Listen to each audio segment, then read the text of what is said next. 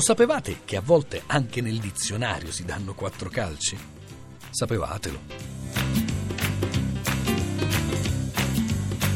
Il grande dizionario della lingua italiana, fondato da Salvatore Battaglia, riporta la parola calcio nel secondo dei suoi ventuno volumi.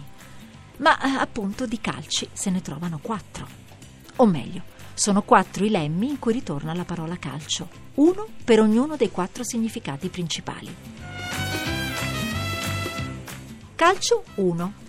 È la parte inferiore del piede, il calcagno, da cui per estensione vengono anche altri significati che si richiamano a quello di parte inferiore, il calcio del fucile ad esempio, o il calcio della pistola.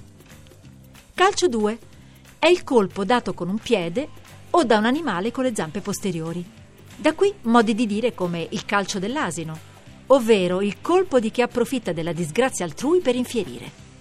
Calcio tre è quello di cui stiamo parlando nella puntata di oggi, lo sport che riprende il nome di un gioco praticato già nella Firenze rinascimentale.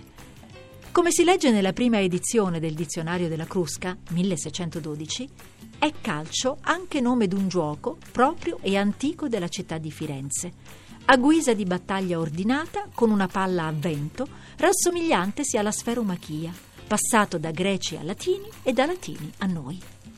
La parola è glossata diversamente ai primi del Novecento, dal dizionario moderno del Panzini. Calcio, non il sale di calcio minerale, ma il football, insieme con la radio e il cinema, il motore, passione del Novecento. E in effetti il calcio quattro è proprio il metallo alcalino terroso, simbolo C A, peso atomico quaranta virgola zero otto, numero atomico venti, bivalente.